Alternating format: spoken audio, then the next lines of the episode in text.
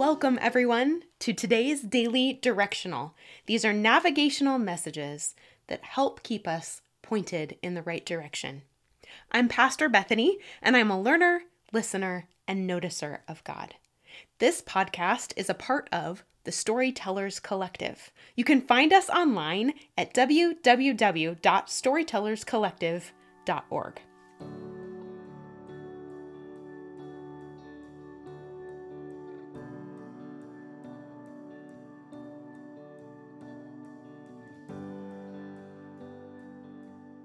Hello, friends. It is a short and sweet message today. We're going to look at one single verse. This is James chapter 2, verse 13. It says, Mercy triumphs over judgment.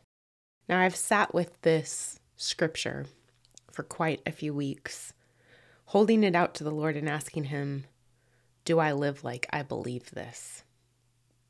And the hard truth is the answer had to be no. I actually live as though I must prove myself perfect towards the voices that I know will judge me, and that includes my own. I worry about what people think of me, how they perceive what I'm doing, and how I may or may not be misunderstood. Judgment is a very normal part of our lives, and it is a piece of this thing I struggle with that we've talked about before in terms of perfection and achievement. I want to do things right and I want to do them well. Instead of giving myself a lot of mercy and a lot of grace, a lot of room, I really do tend to default toward a position of judgment. I interpret everything through the lens of judgment, if I'm really honest. So then the Lord and I continued in conversation and he asked, Well, what if you didn't? Friends, what if we didn't? What if we sit with this scripture and we take it as the truth that it is? Mercy triumphs over judgment. What would happen if we lived like that? Well, I sat with a woman the other day who was deeply entrenched in a lifestyle that the church does not condone. I ended up with her in her living room through my work as a hospice chaplain. I sat with her and I listened. I offered condolences and empathy. I helped and assisted where I could, and I prayed. This woman opened to the idea of sitting with a pastor. She opened to that idea as something that was helpful and non threatening. I watched, I experienced God doing something moving somehow through my lack of judgment. My lack of judgment allowed her to back down on hers. Her assumption had been, I don't need a pastor. How is that helpful? But somehow, me coming and being and listening without judgment opened something new and beautiful to her. And this whole process left me breathless with wonder. I drove away and as I did, I asked the Lord, What's so different about our ability to sit with others in the midst of their choices, in the midst of their sin, and their failure and their struggles?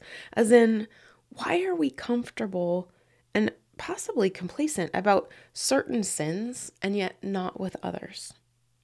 Why do we treat things like overeating or slothfulness as nothing and something like homosexuality as everything? Why do we ignore the fact that Revelation 21 4 clumps together this whole list of people? It clumps together the cowardly and the faithless, or that's unbelieving, right alongside murderers, the sexually immoral, those who practice witchcraft, idolaters, and liars. This whole group is a group that will face the second death, Revelation says. Cowards. Cowards, those who show fear and timidity. Idolaters, those who give extreme devotion to something other than God. Liars. Those who fail to tell the truth. I don't want to scare any of us, but let's be honest, sometimes I am those things. So this is not a message that is pressing wickedness on anyone or or pressing into despair. But I do have a very real question about how we approach people, especially people who are outside of the church. in regard to who's deemed worthy and whom we may or may not associate with because they're blatantly immersed in sin. Who are you to judge? Who am I to judge? It sure seems to me and sounds like James is asking the same question in a statement form. Mercy triumphs over judgment. A friend called a few months ago and asked about specifically the baptism of a homosexual. Well, would you baptize a heroin addict? And how would you feel about doing that? I think we'd baptize, right? Even if the addiction didn't suddenly or miraculously go away overnight, even if there was a relapse, I think we'd still want to help that individual with their choice to choose Jesus and to work to give him full leadership of their life, even though there was something else continuing to pull at them and wanting to pull them down. This passage in James reminds us that we must lay down our judgment and pick up mercy because that is what Jesus did. Before he gave up his spirit, Jesus asked the Father, Father, forgive them, for they know not what they do. In James chapter 2, James is talking about our inability to follow all parts of the law. We are transgressors of the law once we break any one piece or part of it. But instead of living under that law, we are judged under the law of liberty, he says. Christians are truly to be different because of Jesus. Mercy reigns. So, for myself, taking this verse to heart today looks like shoving my failures back to the feet of Jesus and watching Him cover them in me with His blood, with His love, with His righteousness. It looks like choosing grace and knowing that I stand forgiven. I stand clothed in Christ. I stand covered with his mercy. I know my heart must beg for mercy time and time again. So I'm asking, friends, that we may become the kind of people who extend that same mercy generously to those around us. So may God's word in you rise often today. May you hear it. May it resound with you. May the Lord ask you questions about it. Mercy triumphs over judgment.